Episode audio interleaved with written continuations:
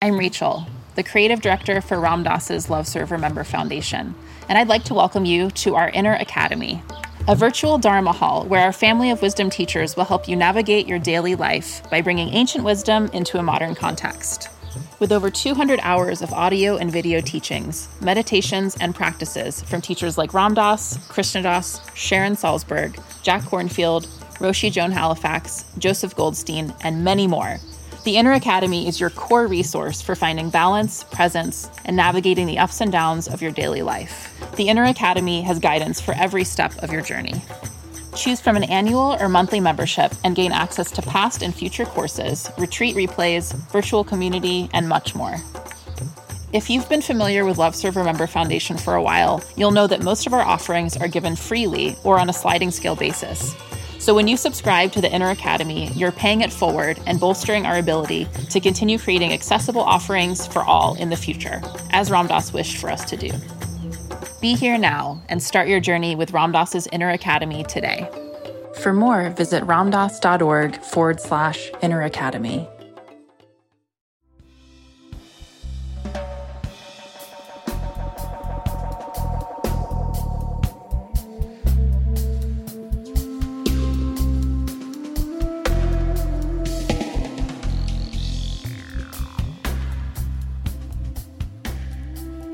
Hi, everyone.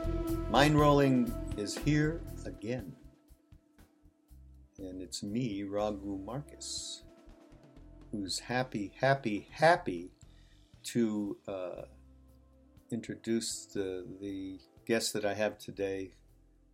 Another very, very old friend and teacher. I consider her uh, a real teacher to me every time we have a chat, she says the most insightful and real. She is real. She gets real, and it helps me to get way more real. Before we go any further, I just want to mention again briefly please consider supporting what we're doing out here with the Be Here Now network with these wonderful teachers. All right.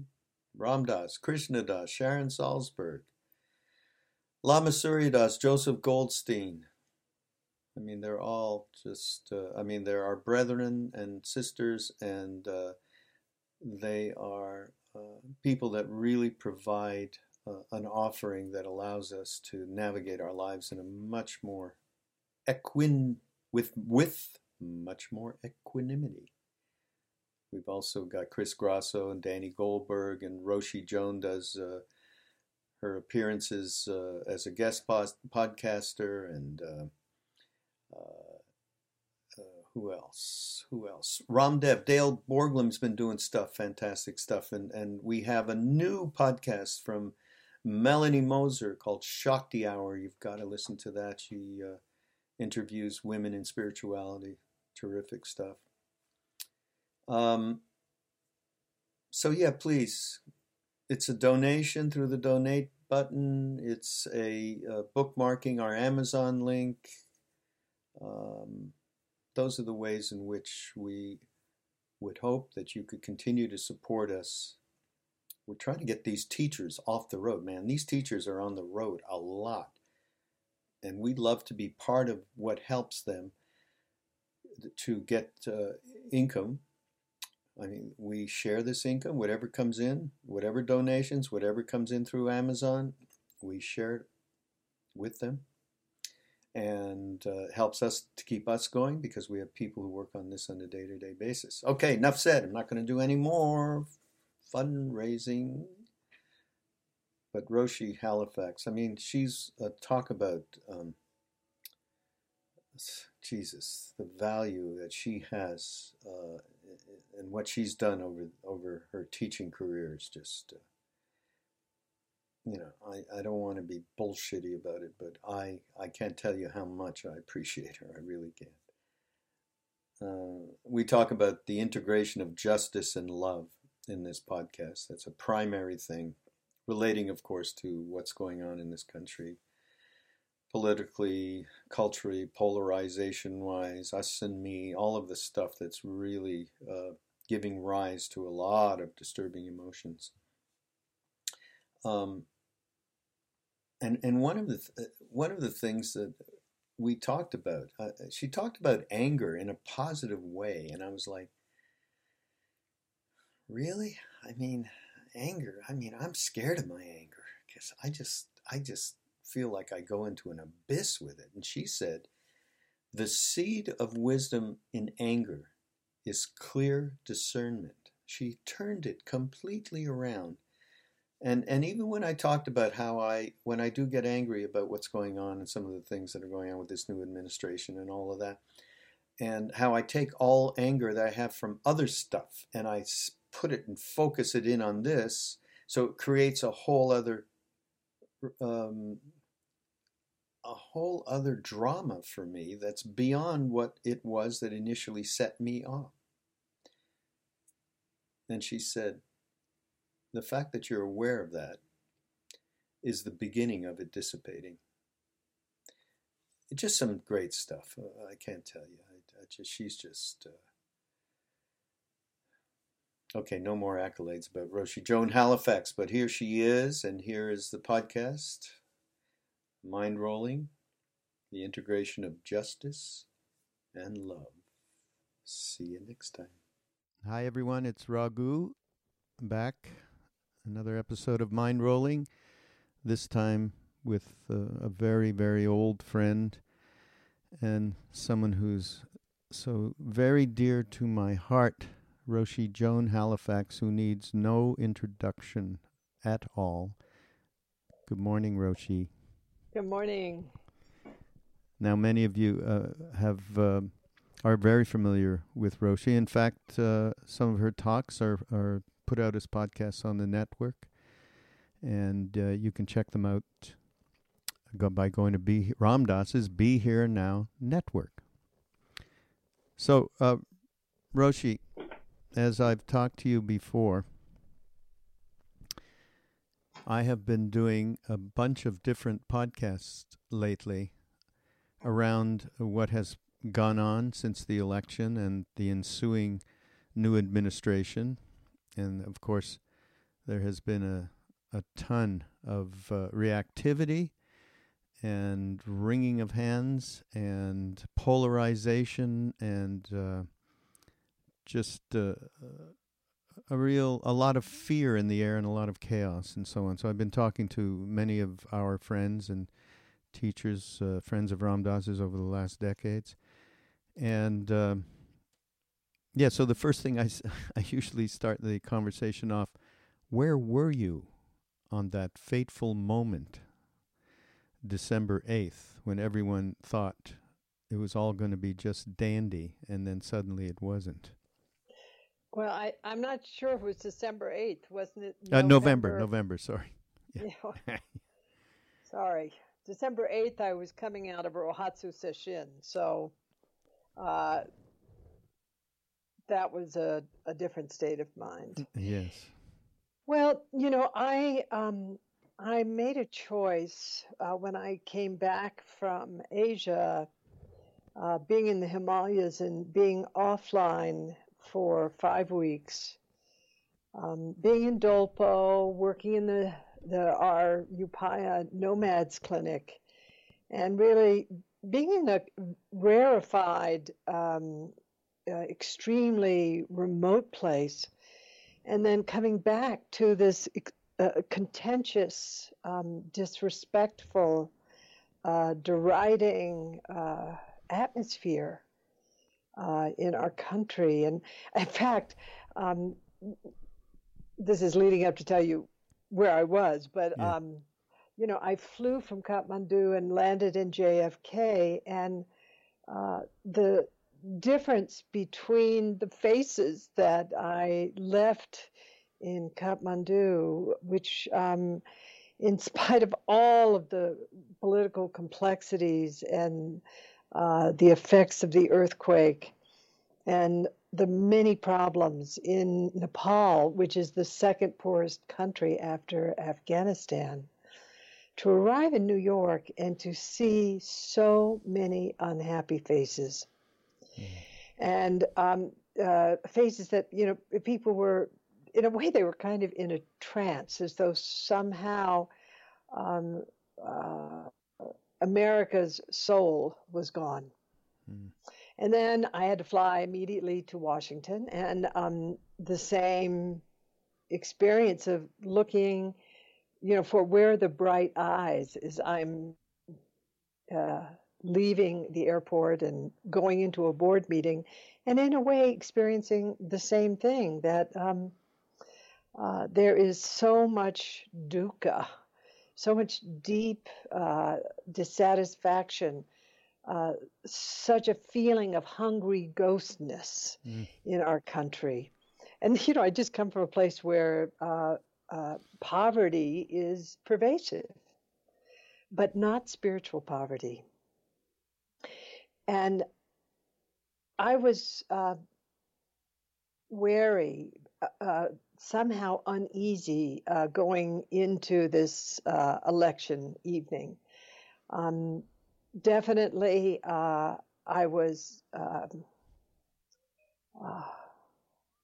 horrified, in a way, by the kind of disrespect toward women, um, toward people of color, toward people who are differently abled, um, toward people with uh, maybe not the sort of usual sexual preferences, to how they were being uh, treated and referred to and uh, related to in the course of this uh, process of, of the campaign.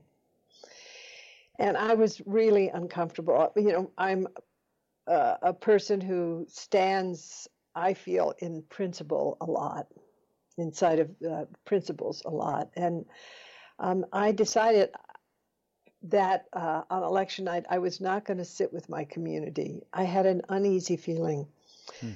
So I, I, went to uh, uh my friend Gay Dillingham's house, and she's the one who uh, did the beautiful film uh, right, on Ram Dass Tim, Dying to hmm. Know. And she and I are old and close friends.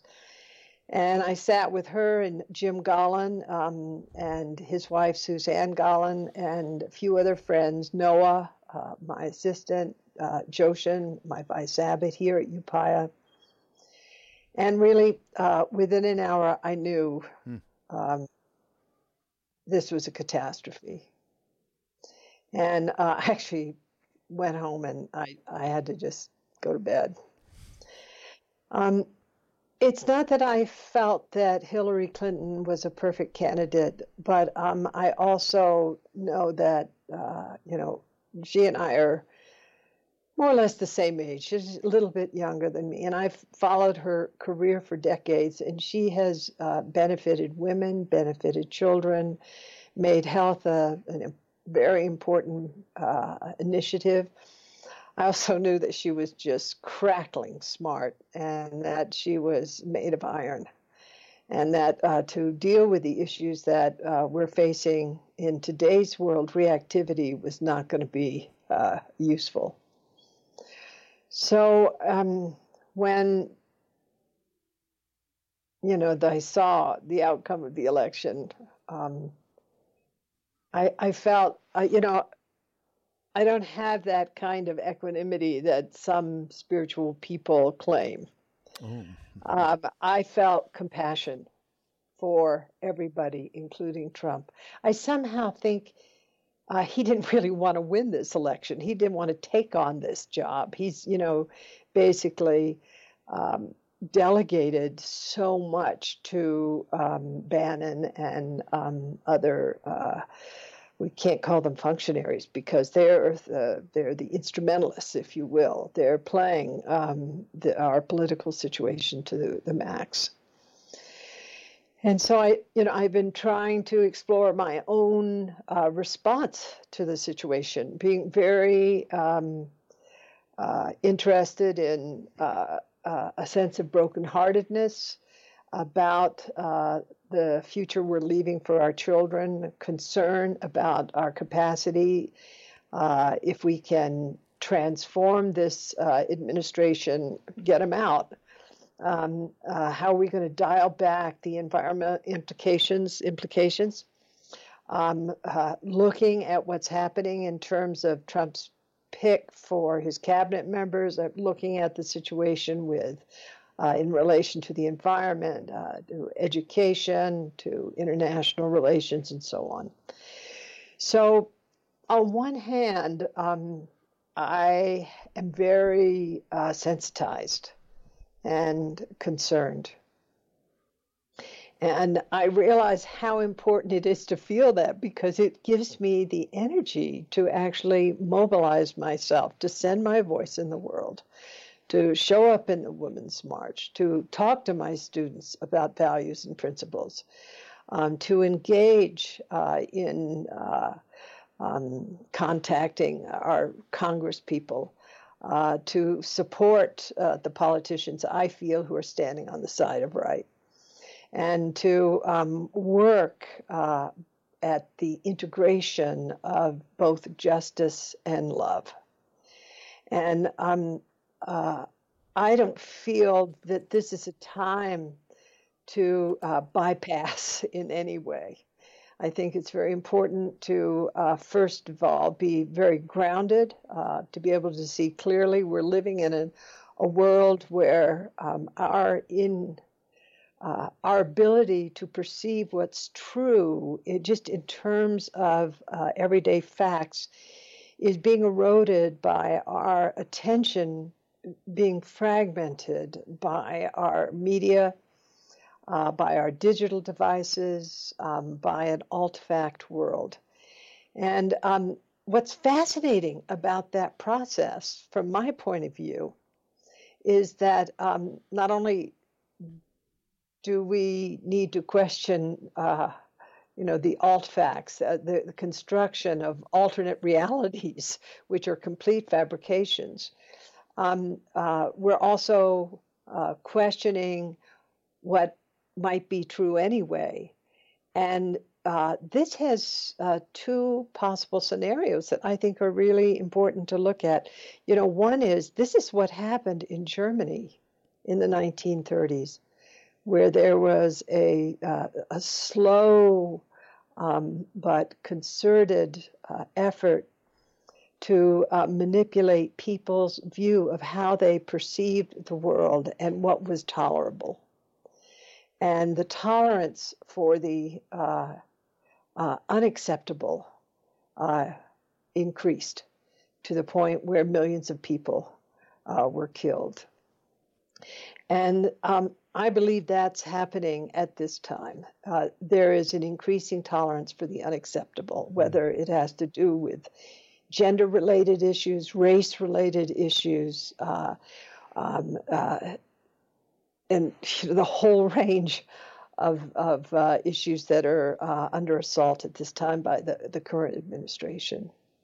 Hmm. That's one side of the, the equation. I mean, I, the other side of the equation is that um, uh,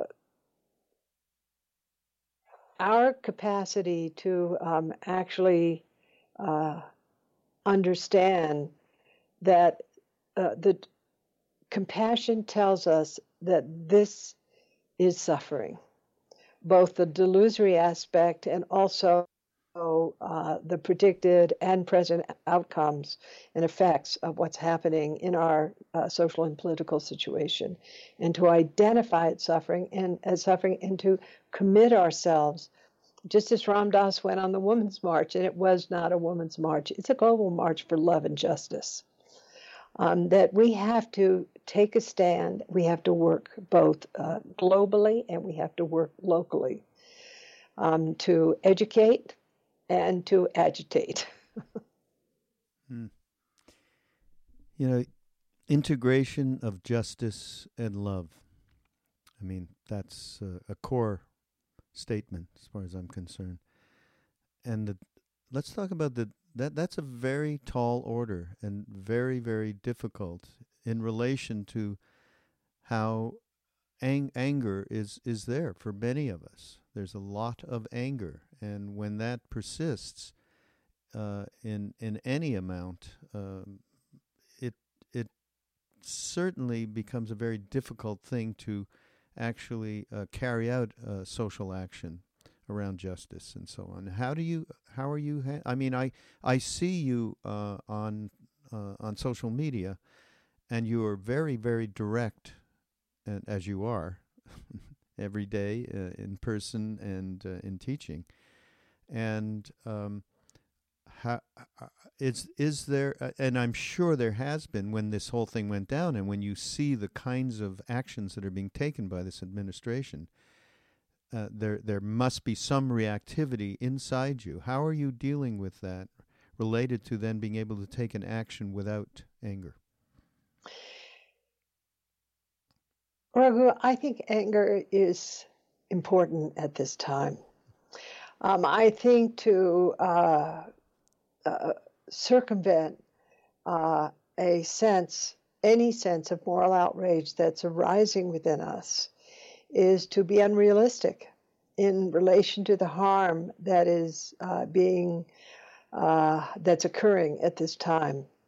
Now, I think one one has to understand anger in perspective. Uh, anger, for one thing, has within it um, the seed of uh, wisdom associated with clarity, with discernment. And um, if you cut the uh, value of anger out of your experience, um, in a way, you're taking some of the structure that allows us to uh, see clearly into things as they are.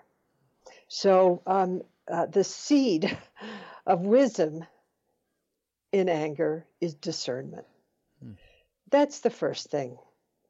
The second thing is uh, our anger toward uh, the experience of disempowerment that is going on, whether we're speaking in terms of the natural world or in terms of uh, race or children or women or economic justice, um, we should be angry. And that sense of moral outrage, in other words, uh, the violation of uh, equity that is happening at this time, um, where you know everything is being oriented in in terms of this what's currently unfolding toward the one percent, so to speak that that sense of moral outrage uh, gives us the arousal level necessary to mobilize ourselves into action. And it's essential that we act. We can't just sit there, gaze at our navel, and say it's all love. Um, love is does not uh, uh, uh, mean that we are passive in the face of harm. I think Martin Luther King was clear about the relationship between love and justice. Anything that stands in the way of love is in, unjust. The absence of justice is points to the absence of love. So I don't separate love and justice in this in this regard. I see them as intimately intertwined. So one is to, you know, understand that the wisdom within anger is clear discernment. Two is the energy within anger mobilizes us into compassionate action. Hmm. Um, there's a so so I have to say I was just with a, a group of wonderful people in uh, the Bay Area who are philanthropists, and people were coming up to me and saying, "Roshi, I'm so angry as as though they should be guilty or ashamed for being angry and mm. i'm saying i'm so grateful that you're angry and they're looking at me like hmm. have you lost your mind you're a buddhist absolutely not it's not that we are eroded by anger it's that we're mobilized into compassionate action by anger but there's a certain i know in myself there's a, something that happens and I'm hearing you, what you're saying about anger and clear discernment as a part of wisdom. But there's a certain part, something in me, that when this anger comes up, it pulls in other places in me that don't have that object that I was angry about, but as has as an object, maybe shit that I was angry about, like as a child even, with my father or something. And it pulls it up and then it, it accumulates it all together and it doesn't have wisdom. And and it's it's that that anger that uh, shall we say impure anger i don't know what the word would be uh, well stupid, stupid, stupid anger Yeah. Yeah, but what I I- but the thing is is that you just proved to me you're not stupid because you see that. And that's the point, really, Raghu, is that um, we have to have a metacognitive perspective or a wisdom perspective about what our experience is. And we can become a toy of our anger, or our anger can be an instrument of love. Mm. Mm-hmm. Okay. I like it. You know, the other thing is is that um, it is so easy for us to polarize. Mm. Yeah. And it is, you know, it is really fun to take sides Yeah. uh, because we're basically competitive beasts. Yep. However, um, if in discerning clearly we do not see that the so called other side is suffering too, we've missed the point. So I had a conversation with one of the young people here at our Zen Center this morning uh, about Kellyanne Conway and um, the uh, derision that she is being subjected to for, you know, her the bowling the so-called Bowling Green massacre, which is, you know, wow, hello, um, uh, talk about fabrication. Yeah. But you know, the other side of the equation for me is, uh, you know, I try to do perspective taking, and I also try to see out from her eyes what um, she must be experiencing uh, at this point for being so humiliated by the media.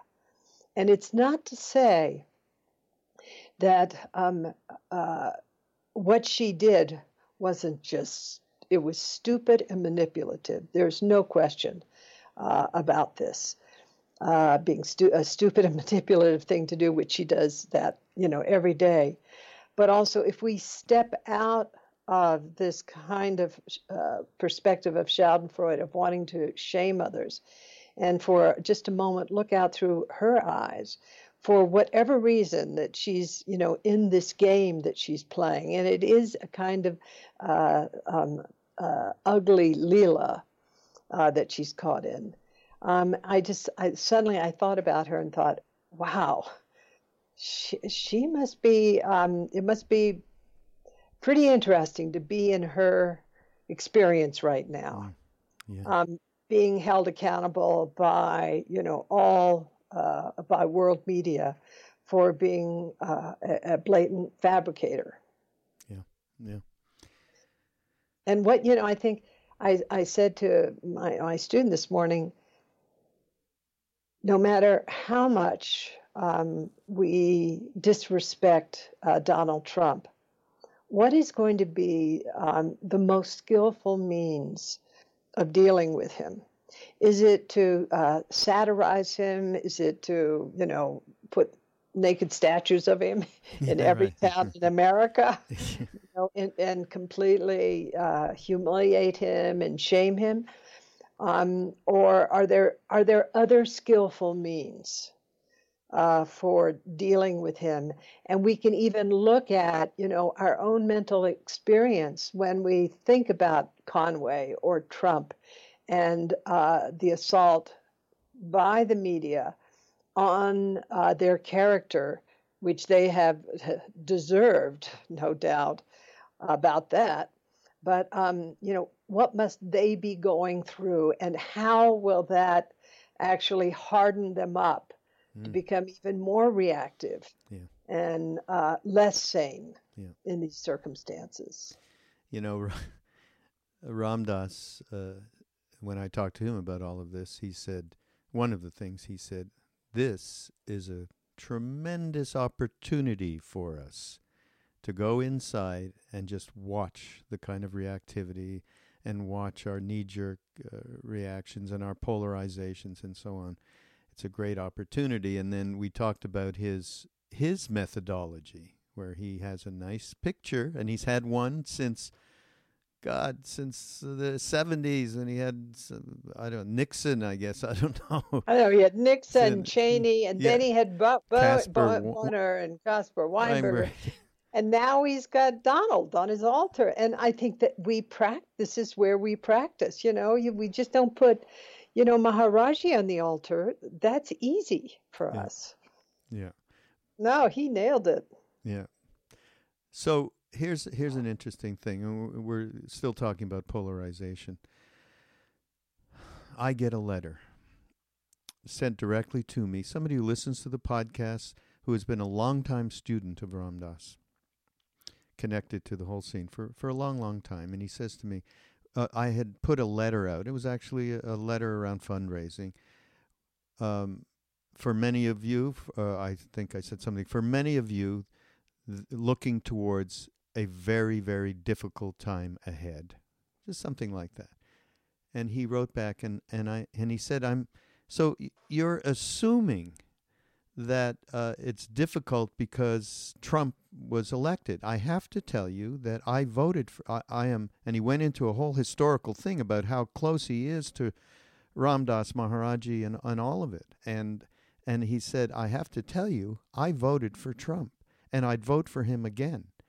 And I, I really take umbrance at the fact uh, of of this uh, assumption that if you're a Republican then you can't be uh, uh, that only liberal progressives can be uh, devotees or, or Hindus, Buddhists, whatever. And uh, and I just had to tell you that and, and tell you my feelings around that. So I I I wrote him back because I felt it deserved you know uh, attention because he was very very respectful and calm. There wasn't any kind of diatribes or any of it. And I said I I am nothing uh, against. Uh, it's it's not a matter of Republican policies or Democratic policies. Although in this case, one thing that is really uh, very concerning, of course, is the stance around the environment, which environmental issues, which are going to affect our uh, our children so deeply for I mean God knows what. But aside from that, I'm talking about uh, what we're dealing here with the human, with the human who is, uh, uh, you know, just uh, treating women like chattel, who is so disrespectful towards challenged, physically challenged people, who is uh, the racist comments and so on. This is what's concerning. This is not values that any of us would respect. Forget Democratic or, or Republican, and and that's what I said. And he act, he wrote back and he actually said, um, "Well." you know, you get a lot of that from the media. They kind of put things together in a way that, uh, you know, make it seem like he was reacting to this physically challenged reporter or et cetera, et cetera. So he had his, you know, he had his, uh, his excuses to allow him to continue to believe that po- policy wise, that's all he's interested in. And, and we've seen other people who have expressed this same thing so this was my first real dialogue with somebody who supported him, and um, and it was a good dialogue in that it was respectful, which many a time one sees that it's not. I mean, I see stuff of people I know on Facebook who who actually one one's child and one's uh, grandfather or something completely have broken with them. I mean, families broken as a result of this. What is your experience? Have you been talking to people who uh, directly? Have you had uh, real direct, um, you know, discussions with people who uh, have supported Trump? Not much. No, I um, no. You know, I think most of the people who are in our orbit um, are much, you know, much more oriented toward uh, liberal politics. No, the people that I've been with since the election, you know, since in in, in this uh, period of time, have been people who are involved with social engagement, social service, uh, people who are doing environmental work. Uh, one of my best friends is Rebecca Solnit. So, you know, she is right there uh, at the political edge, uh, calling to task, um, you know, uh, uh many individuals who are engaged in harm mm. around uh, gender and the environment and so forth. So you know the idea of of uh, of um, you know lifting, breaking out of my bubble, so to speak, mm. and um, sitting down with uh, um, Trump supporters. I don't think there's one Trump supporter per se. I don't think it's a unified population, just like I don't believe that uh, the so called liberal uh, contingent in this country or globally is a unified population. You know, millions of people marched on January 21st. Millions. I doubt if there were many people who voted for Donald Trump who marched. Those millions of people uh, were from all over the world. They weren't, you know, just in Washington, D.C. Uh, the biggest political turnout in the city of New Mexico, Santa Fe, the, the in the state of New Mexico ever, uh, was at this uh, particular event, uh, which was an emergent event coming really out of um, issues related to uh, women's rights. Now, have I sat down with a Trump supporter and tried to hash it out? No. i I'm not sure I have the stomach for doing that mm. at this point. Mm. You know, I'm personally in a process of um, trying to uh, trying to make my uh, views around values and principles that inform uh, uh our personal morality and our national ethics. I'm trying to articulate those views and values at this point. Um, I'm not able actually to sit down with someone who, uh, you know, I'm not able to hold it. Uh, it took me, for example, um, about a year of working in the penitentiary for me to work with um, the subtlety of my biases mm. in relation to people who had murdered other people. And to be able to hold both perspectives uh, in a way that allowed for me to communicate skillfully and to bring love and justice together. So I'm in a process right now. And um, yeah, I'm working that edge internally. I don't want to step into a world where I don't have the skillful means developed within me uh, so I can be an authentic and useful presence. Hmm. Yeah, so, you know, hmm. no, I'm not going to go to a Trump rally. Mm-hmm.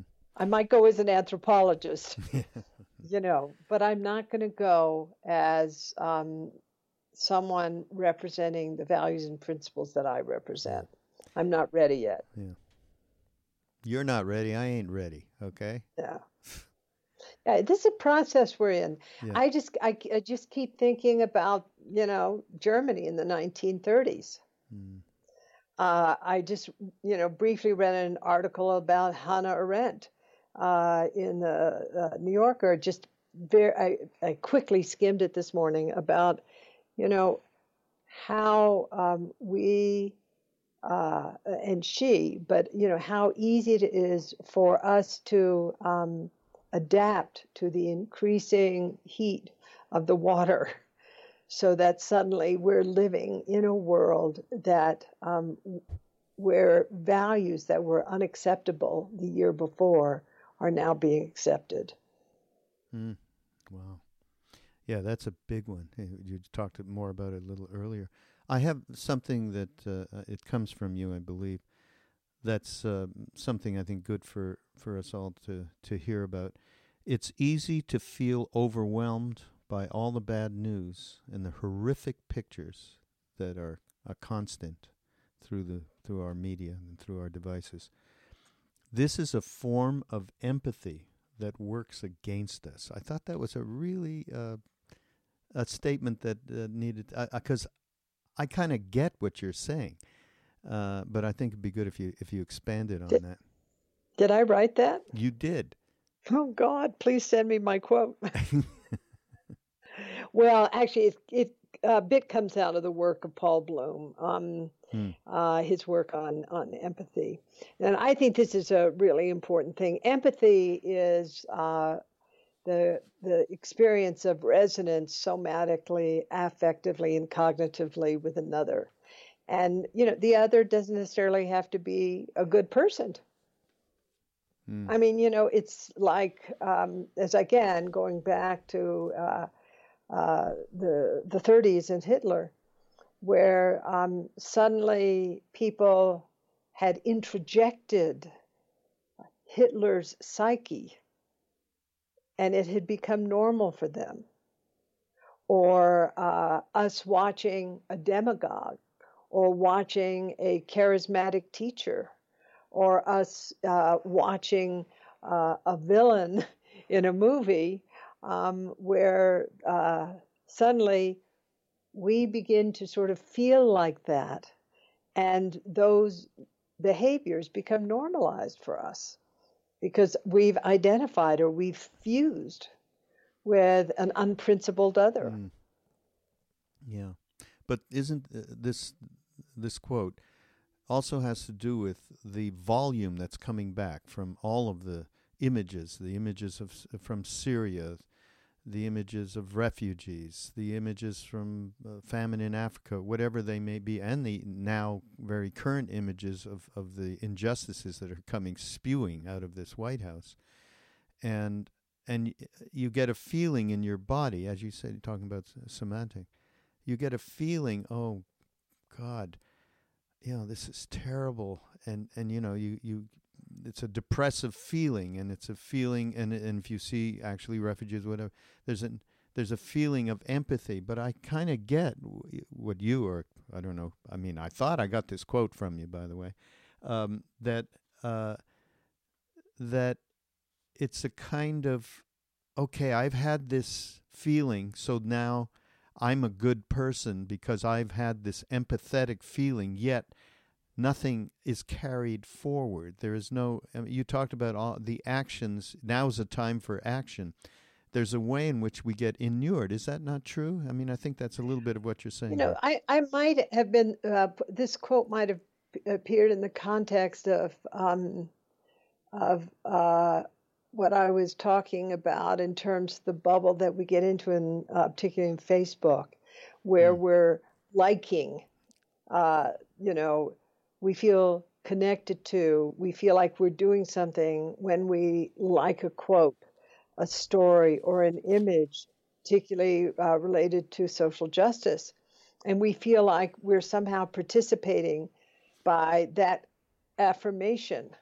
But um, in yeah, a way, that's not. That's you know, it's yeah. like we're satis. We have a sense of satisfaction yeah. and engagement, but all we are, we're in a kind of echo chamber. Yeah. That's exactly. And it. so I'm saying, get out of the echo chamber. You know, part of you you were saying I was traveling a little too much, and I agree. I'm I am.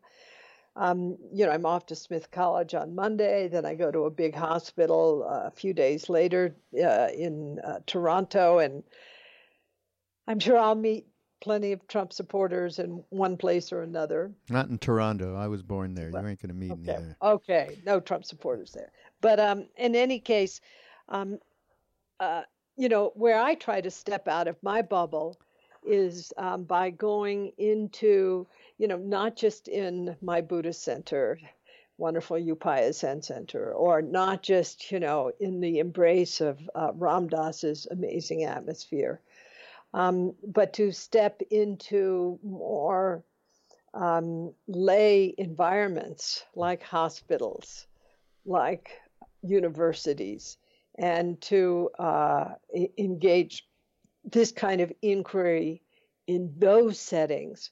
Um, now, admittedly, this is not, I'm not in the Rust Belt. Right? right. So I'm, I'm clear that I, I am uh, not there. And I wish I were. You know, it's kind of like uh, I keep wanting to go and spend some time with my old friend Wendell Berry. He's you know, in Kentucky. He's in that world. They're blowing the tops of off of mountains. Um, their rivers are poisoned. Uh, the coal industry is also in collapse. Um, there's uh, many problems there. So, you know, I don't want to be unrealistic yeah. about, you know, what my role is. But stepping out of spiritual communities um, into other communities, like, for example, last week I was in San Francisco and gave the keynote at the Airbnb one with 3,000 employees yes, from Airbnb coming from all over the world, um, all of them under 35. Uh, and, you know, them, that fascinating uh, e- ecology, new kind of business ecology, uh, which is based on emergence and feedback and mutuality, realizing uh, what Brian Chesky said to me was, you know, um, we've got to orient our values toward not just toward inclusion, but toward compassion. Mm. Ooh, that's a nice statement. I thought that was just fantastic. So, you know, they invited me to do the keynote for their 3,000 employees. Mm. So, you know, I think we're we're at a time um, where, again, going back to principles and values, where the development of moral character is essential and that we have to really get clear of you know about what our our values are and for me uh, one of my values is love hmm. the uh, uh, that um, I, I love political satire but too much schadenfreude too much derision is unhealthy hmm. Um, uh, the other value that I feel is essential is justice and bringing these two, threading these two uh, with each other, and to see them basically as valences of the same thing hmm. goodness. Hmm.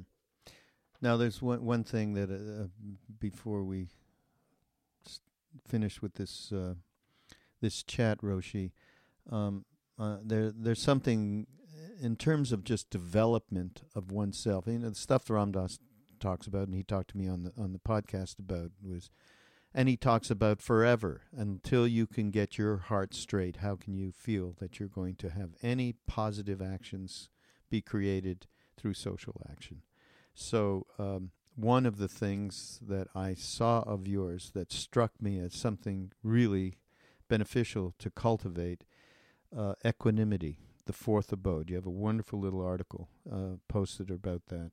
Um, you know, equi- equanimity is grounded in the experience of letting go. Letting go. The world in and around us is constantly changing. One moment, your brother is alive. The next moment, he's dead in a car accident. One morning, you feel a lump in your breast, and your life changes in a way that you cannot avoid. One afternoon, the doctor says you have inoperable cancer with three months to live. The following year, free of cancer, you're putting your life back together. Did I write that? Yeah, this for sure. Okay, I've got it right here. It's right here. Okay. Uh, you got to talk about that. I think it's a, I think it's a difficult thing to cultivate because it can have so many uh, spiritual bypass bullshit around it, right? Yet I think it's it's really worthy. Um, that's why I want you to talk about it a little bit. How can we move towards uh, an equanimity? So, equanimity for me is that capacity to maintain balance um, it, in the midst of any condition and to hold really all beings in equal regard. And so, even uh, uh, the the wonderful uh, Dolpo Rinpoche, who's here at Upaya for uh, a few months. He's just a wonderful person. Oh. And um, uh, you know, we were talking about um, the value of equanimity, which is this it is um, to be really grounded, open, inclusive, appreciative, curious toward, um, able to sustain. Um, uh, you know, having really good duck feathers, if you will, able to sustain uh, uh, a lot of difficulties, uh, able to be really uh, resilient. And I, you know, I always thought that um, Al Gore lost the election because of what he communicated through his body. He was kind of a stiff.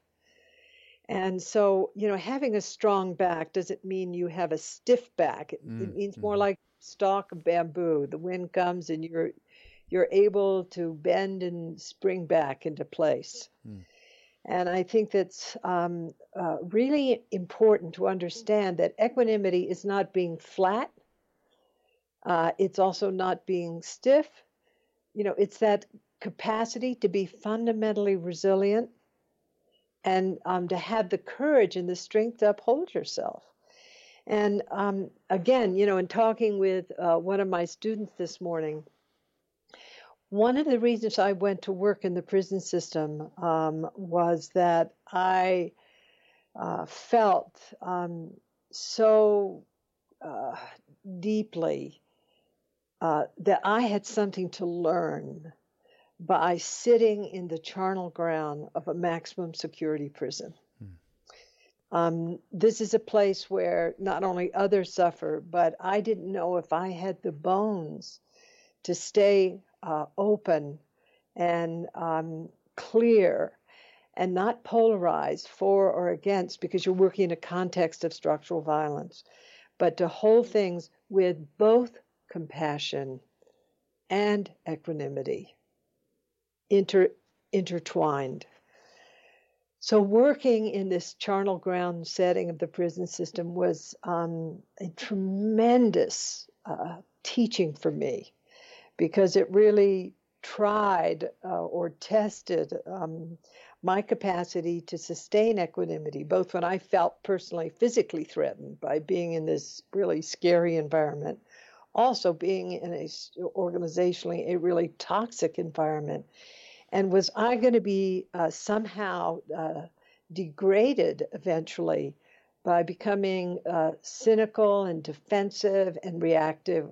Or could I open my heart boundlessly to the truth of suffering? And I won't say that I passed um, the test perfectly, but I learned a lot. Um, I uh, discovered that my bones were stronger than um, I realized, that my heart was bigger than I realized. I also learned how fear governed my life and how fear governs the lives of most people. And that the only way, in, in a certain way of speaking, um, to transform fear, and it, the word fair, F A R E, um, is from the same root, is literally to go through it. Mm. And so I think my equanimity, in part, is whatever I have, is because I have gone through it. I've been through it. Mm. And I, I, I would love for you to just briefly say to get to the point of having the courage to face internally and to allow yourself to be in a situation where you can encounter fear, etc., in inside yourself. What what's the main practice that you have done in your life to engender this courage?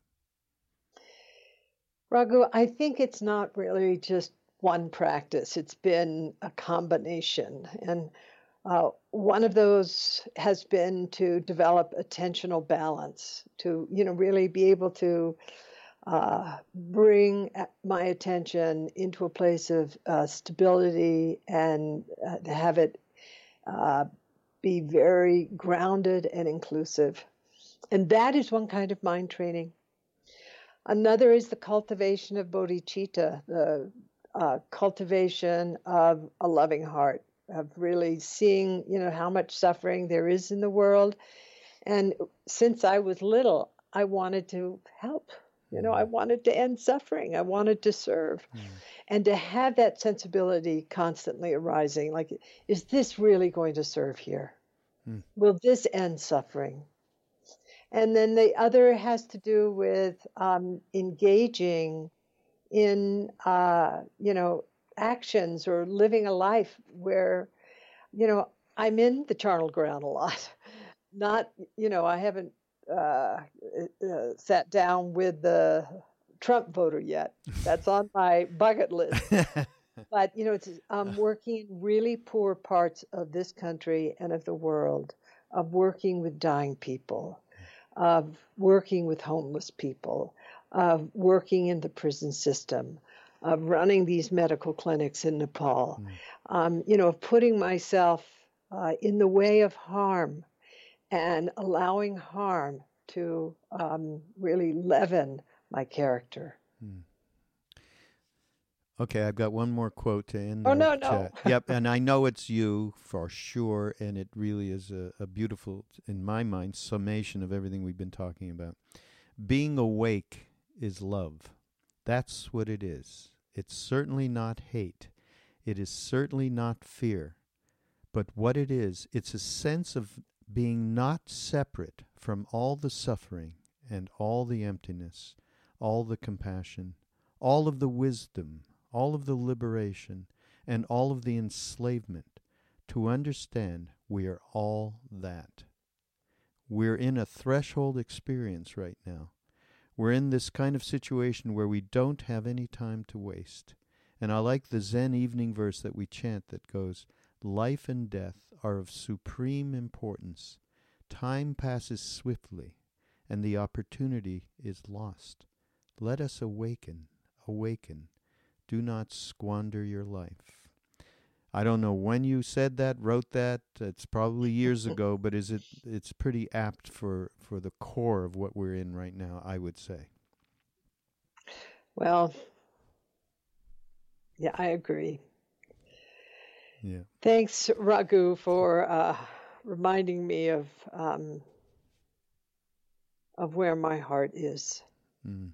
Yeah. Thank you so much. and much. thank you for everything you do uh, for Ram Dass and also for the world and bringing this, uh, you know, the power of love and the power of Dharma forth. Hmm.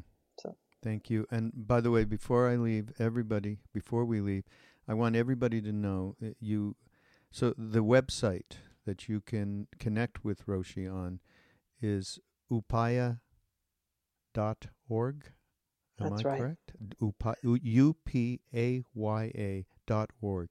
And one of the things that I personally want to highly suggest, Roshi does incredible work in Nepal.